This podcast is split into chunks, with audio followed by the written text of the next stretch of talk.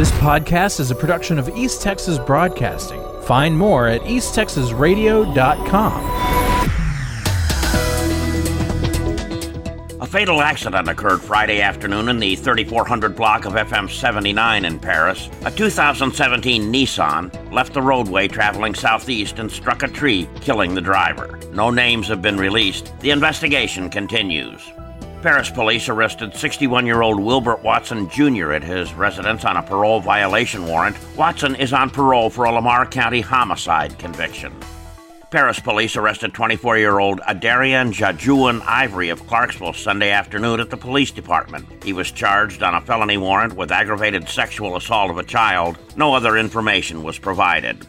Bakchito police responded to a disturbance and were told that sixty-one-year-old Sidney Hawks was screaming obscenities at her and her children. Hawks then threatened to kill the officer and began running in and out of his house. He was taken into custody and told the officers he had set a time bomb inside. The bomb squad was called, but no explosive devices were found. He's being held in the Bryan County Jail on multiple charges.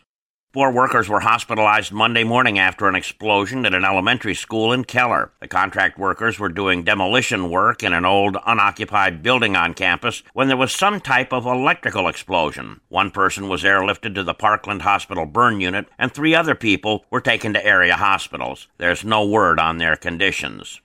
The Alba Golden I S D Board of Trustees has unanimously approved a four-day instructional week beginning in the fall of twenty twenty-three. The new schedule will add forty-two minutes to the school day Mondays through Thursdays and will give students Fridays off. Staff will work one or two Fridays a month. Thanksgiving, Christmas, and spring breaks will remain the same.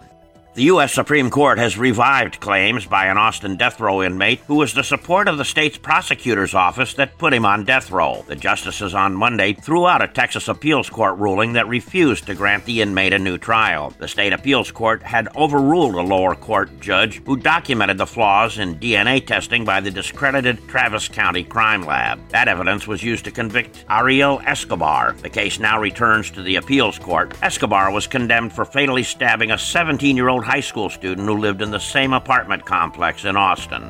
I'm Dave Kirkpatrick.